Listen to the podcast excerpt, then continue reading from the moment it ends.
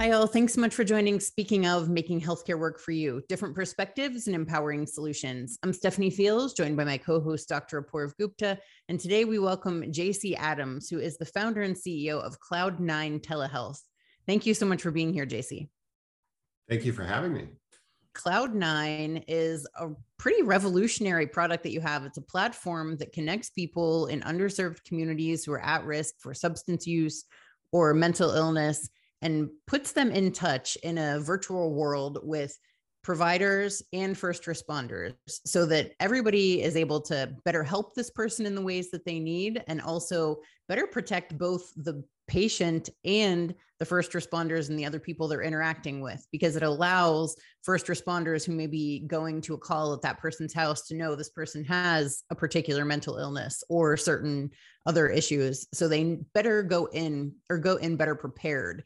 So tell us i know that this started with an intensely personal reason for you. So tell us why you started cloud9 and how this is making a difference Thank you for asking. Yes, I'm, I'm, an entrepreneur with experience in technology and business, but I was called into this space because I'd lost nine friends and family members to untreated behavioral health issues. And all I had was an understanding of the challenges and the barriers to care a lack of providers, lack of reimbursement, um, geographic issues for those in rural areas, and stigma being one of the biggest. So I was very fortunate to pull together a team of industry experts that understand the provider side of the equation, the payer side of the equation, and the clinical needs of individuals that we can apply technology to. So, yes, and our focus is on helping underserved, high cost, high need individuals. As I was learning the space and going through accelerators and seeing other companies that were working, they were really serving more affluent people served by major hospitals and health systems, people who had um, private insurance, and, and unfortunately, the people that have the most need, the bulk of the population um, with the greatest need is uh, really is covered by Medicaid or they're even uninsured. And those are our people, and those are the ones we take care of. You're connecting the dots for a very very challenged uh, vulnerable population. Uh, how do you make it work jc what's the what's the secret to doing that? It feels like it's a lot of work and a lot of disjointed pieces. So how is cloud9 succeeding at making that happen? Often these individuals have complex physical and mental illness and addiction needs combined chronic co-occurring conditions. And we've we've worked on a uh, first version and a workflow of our telehealth solution that just helps these individuals get served by a collaborative care team of not only mental health clinicians, but also uh, being able to collaborate with primary care, nurses, uh, substance use recovery specialists, and social services uh, when we're trying to address social determinants of health needs. So connecting them to also food, clothing, housing, childcare, and employment services. So we we designed a system that allows uh, the patient to be surrounded by an entire care team and a safety net so that they can get the services they need when they need them. And that was a that was a architectural challenge, but also a workflow challenge to the healthcare providers to change the way that they collaborate. They were never able to do this before. And with, with data and communication technologies that are available today, now they can collaborate in real time to help individuals when they need it. Too often, individuals with untreated mental illness um, get caught in this failed cycle of non treatment in readmission and driving high cost and waste uh, by when a 911 call happens for a mental health crisis, people too often uh, have a bad encounter with a first responder, such as law enforcement, or they're dumped at medical emergency rooms, which are getting clogged up with behavioral health issues. They don't have the staff to treat them, uh, or they're taken to the county jail and as your audience may not know, this disturbing fact about the United States of America is ever since we deinstitutionalized and not really funded community mental health services, is that county jails have become the largest mental health facilities across the country, and we warehouse people there. And there's this terrible, um, there's some there's some common terminology such as you cannot get well in a cell. And what we were able to do here at Cloud9 is create a model where we can bring in the first responders to this collaborative care communication I just described to you. And they, at that point of contact from the 911 call or the encounter, they can have information that can help them have a safe encounter and immediately put the individual in touch with a care team member, which can further de escalate, prescribe meds, or route this individual to social services, a friend or family member's home, um, bring in mobile crisis teams, or take them to uh, more suitable diversion centers or a psychiatric hospital that can help them. So you said that county jails are actually the largest mental health facilities in the nation. And by using Cloud9 and being able to connect these people to the providers that they need and help first responders better prepare for these situations, you've been able to save billions of dollars and help people get treatment in the appropriate way while, rather than just putting them back into jail or into um, you know, a hospital and driving up costs that way. So tell me, how have the results of using this changed? Because you said that they're even better than using ride alongs. The University of Texas uh, data off phase one of this pilot showed that 97% of Cloud9's consults were superior or equal to having a ride along clinician. Phase one, the first time we tried this, it generated immediately a 632% return on investment for Houston and Harris County. But the bigger number was that we initially in that first phase decreased mental health crises landing in ERs and jails by 22%. So in Texas, when uh, a 911 call lands in emergency rooms and jails, that wastes uh, $2.6 billion each year. So you can imagine how uh, reducing that by 22% uh, would save a large amount of money for our, our largest city and county in the state. Economically, this was a big win because it's much more efficient to have a clinician either uh, at the community mental health center or repurposed to be trained to, to be at the 911 call center as a uh, call center clinician. And from there, they can use our technology to share information with first responder vehicles all over a community, even far out into rural areas, so that they can have eyes and ears on the scene.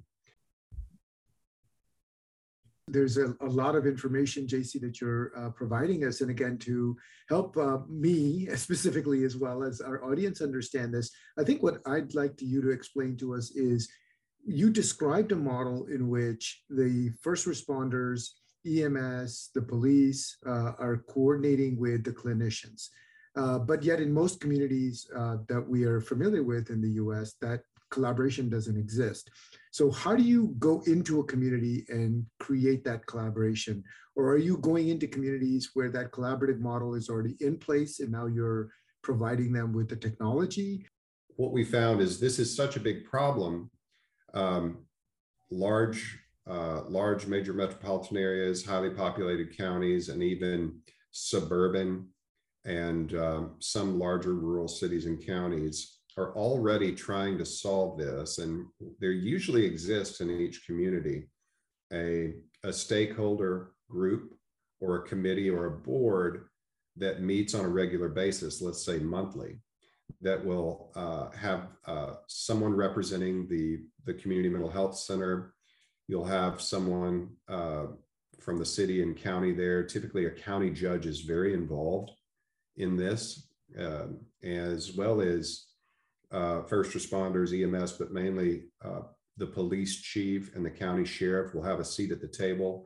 And in, in a really good uh, stakeholder group, you will also see representation by uh, consumer advocacy groups, primarily NAMI, the National Alliance on Mental Illness. So we we that's the perfect audience to introduce this option to. go to find those communities that are that already are thinking about this problem or have already introduced a co-responder model. And we can go in where a co-responder model doesn't exist. So those are the two best starting scenario communities that we would look at. One of the things you mentioned just a little while back is that the return on investment has been really tremendous. I think you mentioned something like 600% or a plus. What it makes me think of is you started Cloud9 because of near and dear uh, friends and family members that were unfortunately lost to mental illness.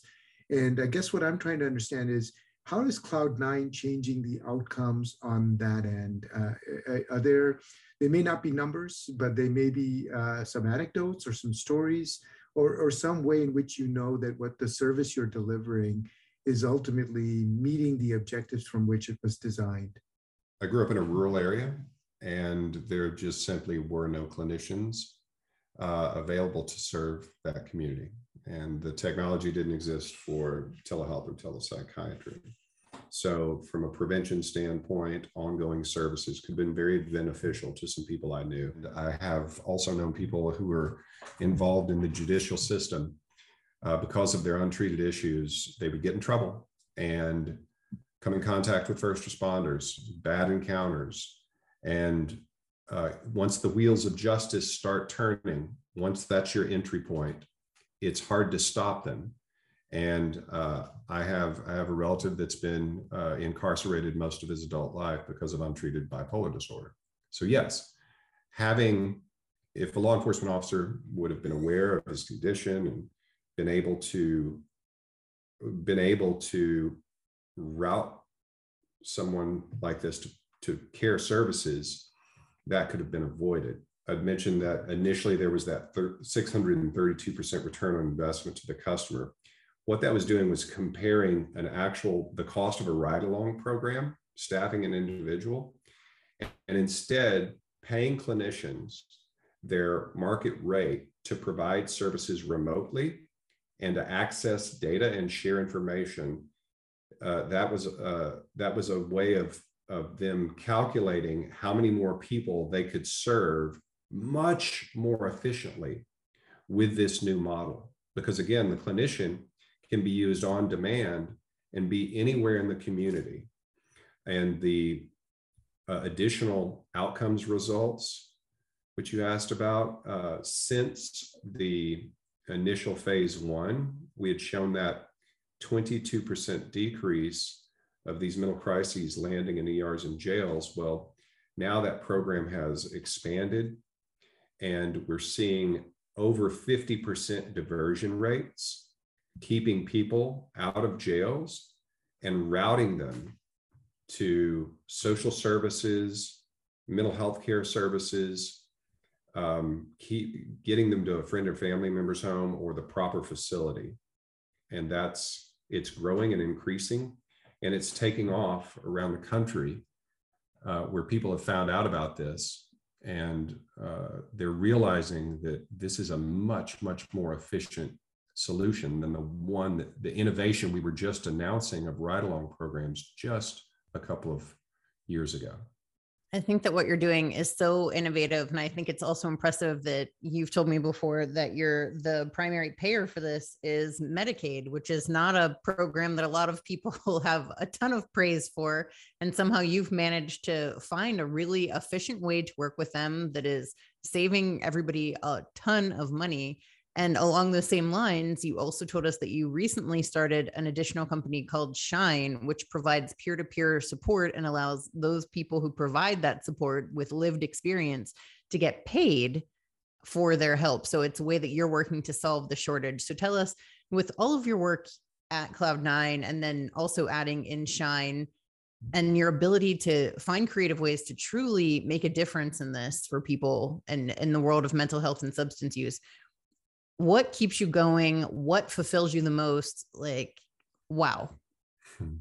it wasn't easy to figure out how to get for instance government agencies to pay for low income populations to to have access to mental health it was it wasn't easy but we we were fortunate to have per- persevered and figured it out with cloud9 but it still does not solve the shortage of mental health clinicians. We're just not educating and training enough uh, individuals out of our universities to be licensed clinicians.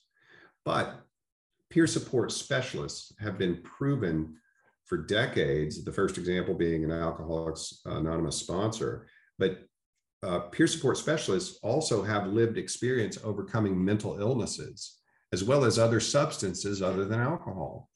And they share their lived experience, um, and decades of research has shown that they have a transformative effect on individuals and communities uh, by increasing people's engagement in mental health and substance use services and improving people's overall health, including these chronic co occurring physical illnesses like diabetes. What we're doing there is we're building a community to help support peer support specialists who were who were originally a volunteer group of people that has grown and now medicaid is is finally starting to pay for those services previously uh, peers were paid by state, county, and some federal funding sources to pay them, you know, a very basic minimum wage. And a little bit of a correction there, Stephanie. I wouldn't say Medicaid's always our primary payer. Uh, the uninsured population is often funded by these same federal, uh, state, and local funding sources. But, but yes, uh, peer support specialists, if we build a community for them and technology where they can be freely accessed by consumers. And we've also designed something very innovative at Shine using a blockchain backend, tokenization as a way to get additional compensation to these peer support specialists so that they can be funded to do this valuable work that they do and the and the great value that they add to communities. So that's what's different about Shine. Thank you so much for being here and sharing this. It's Cloud9 is doing amazing work, and I'm excited to see how Shine expands. Thank you. Yeah, it's just truly remarkable, JC. Thank you for being here with us. Thank you for your advocacy and spreading the great word about innovations in our space. It's needed. Thank you. And thank you all for watching. Bye bye.